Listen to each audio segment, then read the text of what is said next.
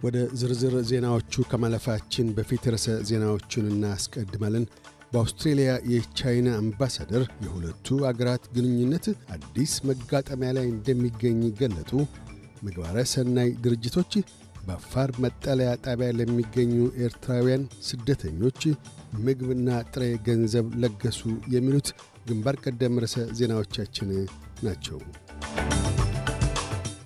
በአውስትሬልያ የቻይና አምባሳደር የሁለቱ አገራት ግንኙነት ከአዲስ መጋጠሚያ ላይ እንደሚገኝ ገለጡ። አምባሳደር ሲዮ ቻን ይህን ያሉት ሰሞኑን ሲንጋፖር ላይ በተካሄደ የሻንግሪ የመከላከያ ሚኒስትሮች ውይይት ወቅት የአውስትሬልያ መከላከያ ሚኒስትር ሪቻርድ ማልስና የቻይናው አቻቸው ጄኔራል ዌይ ፌንጊ አንድ ሰዓት የፈጀ የጎንዮሽ ንግግር ማድረግን ተከትሎ ነው። የሁለቱ አገራት ግንኙነት ለቅዝቃዜ የመዳረግ አስባብ ያለፈው የስኮት ሞሪሰን መንግሥት የኮቪድ-19 ምንጭ ላይ ምርመራ እንዲካሄድ ጥሪ በማቅረቡና በበርካታ ሽርካ አገራት ዘንድም ውዝግብ ከቀሰቀሰ በኋላ ነው። በቅርቡም የቻይናን በተለይም ከሰለሞን ደሴቶችና ከሌሎችም የፓሲፊክ አገራት ጋር የጸጥታ ውል መፈራረምን ተከትሎ የውጥረት መጠኑ ጨምሮ ነበር።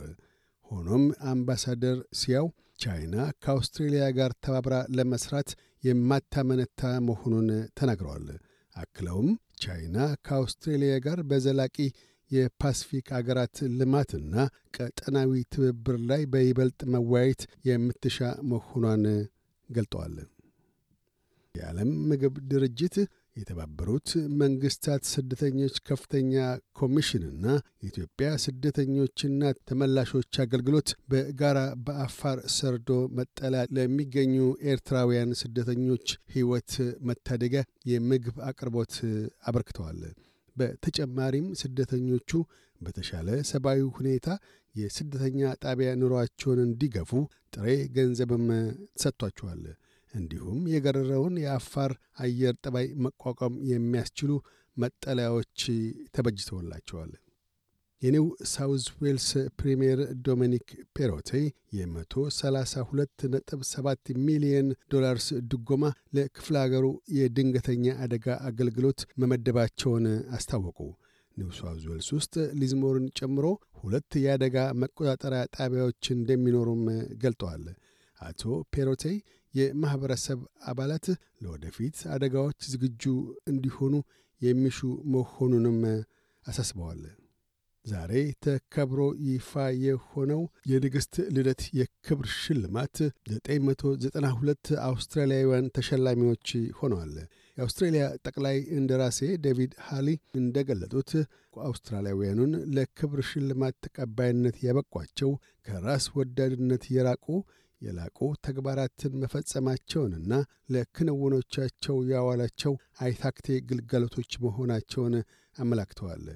የዋሪንጅሯ ሴት ኢቮን ዌልደም ለነባር ዜጎች ባበረከቷቸው የላቀ አስተዋጽኦ የ2022 የንግሥት ልደት ክብር ተሸላሚ ሆነዋል። በኮቪድ-19 ወረርሽኝ ወቅት ሁነኛ የጤና አመራር ከተገበሩት ውስጥ የቀድሞው የአውስትሬልያ ዋና የጤና መኮንን ብሬንደን መርፊ፣ የቀድሞዋ የኩዊንስላንድ ዋና የጤና ኃላፊ ጃኔት ያንግና የኒው ሳውዝ ዌልስ ዋና የጤና መኮንን ኬሪ ቻንት ተሸላሚዎች ሆነዋል። ከስፖርት ሰዎችም በቅርቡ ከዚህ ዓለም በሞት የተለየው ሼን ዋርን በቅርቡ ከቴኒስ የተጠወረችው አሽ ባቲ፣ የጎልፍ ተጫዋች አዳም ስኮት፣ የክሪኬት ተጫዋቾች ዳግ ዎልተርስ፣ skier ጃካራ አንቶኒና የአውስትሬልያ የሴቶች ክሪኬት አምበል ሜግ ላኒንግ ለሽልማት በቅተዋል። ዘመናዊ ባርነት በመላው ዓለም 40 ሚሊዮን ሰዎች ላይ አውስትራሊያ ውስጥ 15 ሺህ ያህል ዜጎች ላይ ተጽዕኖ ማሳደሩን አንድ ሪፖርት አስታወቀ። ዘመናዊ ባርነት በተለይም በኮንስትራክሽን፣ የምግብ አቅርቦት፣ ቴክኖሎጂ፣ ጽዳትና ፋብሪካ ኢንዱስትሪዎቹን አካቶ በተለያዩ የኢንዱስትሪ ዘርፍ ተከስቶ ያለ መሆኑም ተገልጧል። የብሪስበን ነዋሪ የሆኑት ዮዋራ ሙንጋ ሰው ሊንኮን ክራውሊ የኩዊንስላንድ ጠቅላይ ፍርድ ቤት ዳኛ ሆነው ተሰየሙ። ዳኛ ክራውሊ በጠቅላይ ፍርድ ቤት ዳኝነት ሲሰየሙም የመጀመሪያው ነባር ዜጋ ናቸው። ስየማቸውን አስመልክተው ባደረጉት ንግግርም በርካታ ነባር ዜጎች በፍትሕም ሆነ በፖለቲካው ፈርጅ ሊመደቡ እንደሚገባ አሳስበዋል።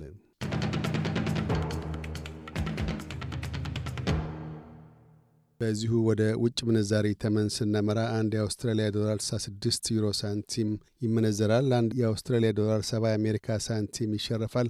አንድ የአውስትራሊያ ዶላር 36 ኢትዮጵያ ብር ከ34 ሳንቲም ይዘረዝራል። ቀጥለን የነገውን የአውስትሬሊያ ዋና ዋና ከተሞችና የአዲስ አበባን አየር ጠባይ ትንበያ እናሰማለን። ፐርስ ያካፋል። ዝቅተኛ 10፣ ከፍተኛ 19። አድላይድ ካፋያው ይጨምራል። ዝቅተኛ 9፣ ከፍተኛ 17። ሜልበርን ደመናማ ይሆናል። ዝቅተኛ 8፣ ከፍተኛ 14። ሆባርት በከፊል ደመናማ ይሆናል። ዝቅተኛ 4፣ ከፍተኛ 13። ካምብራ በከፊል ደመናማ ይሆናል። ዝቅተኛ 0፣ ከፍተኛ 11። ሲድኒ ፀሐያማ ሆኖ ይውላል። ዝቅተኛ 6፣ ከፍተኛ 17 ብሬስበን ሊያካፋ ይችላል። ዝቅተኛ 12 ከፍተኛ 21 ዳርዊን ፀሐያማ ሆኖ ይውላል። ዝቅተኛ 18 ከፍተኛ 33 አዲስ አበባ በከፊል ደመናማ ይሆናል። ዝቅተኛ 13 ከፍተኛ 26 ዜናውን ከማጠቃላችን በፊት ርዕሰ ዜናዎቹን ደግመን እናሰማለን። በአውስትሬልያ የቻይና አምባሳደር የሁለቱ አገራት ግንኙነት አዲስ መጋጠሚያ ላይ እንደሚገኝ ገለጡ። ምግባረ ሰናይ ድርጅቶች በአፋር መጠለያ ጣቢያ ለሚገኙ ኤርትራውያን ስደተኞች ምግብና ጥሬ ገንዘብ ለገሱ። የሚሉት ግንባር ቀደም ርዕሰ ዜናዎቻችን ነበሩ። እያደመጡ የነበረው የኤስቢኤስ አማርኛ ፕሮግራምን ነበር። የፕሮግራሙን ቀጥታ ስርጭት ሰኞና አርብ ምሽቶች ያድምጡ። እንዲሁም ድረገጻችንን በመጎብኘት On Demand እና በኤስቢኤስ ራዲዮ ሞባይል app ማድመጥ ይችላሉ። ድረገጻችንን SBS dot com dot au Amharic ን ይጎብኙ።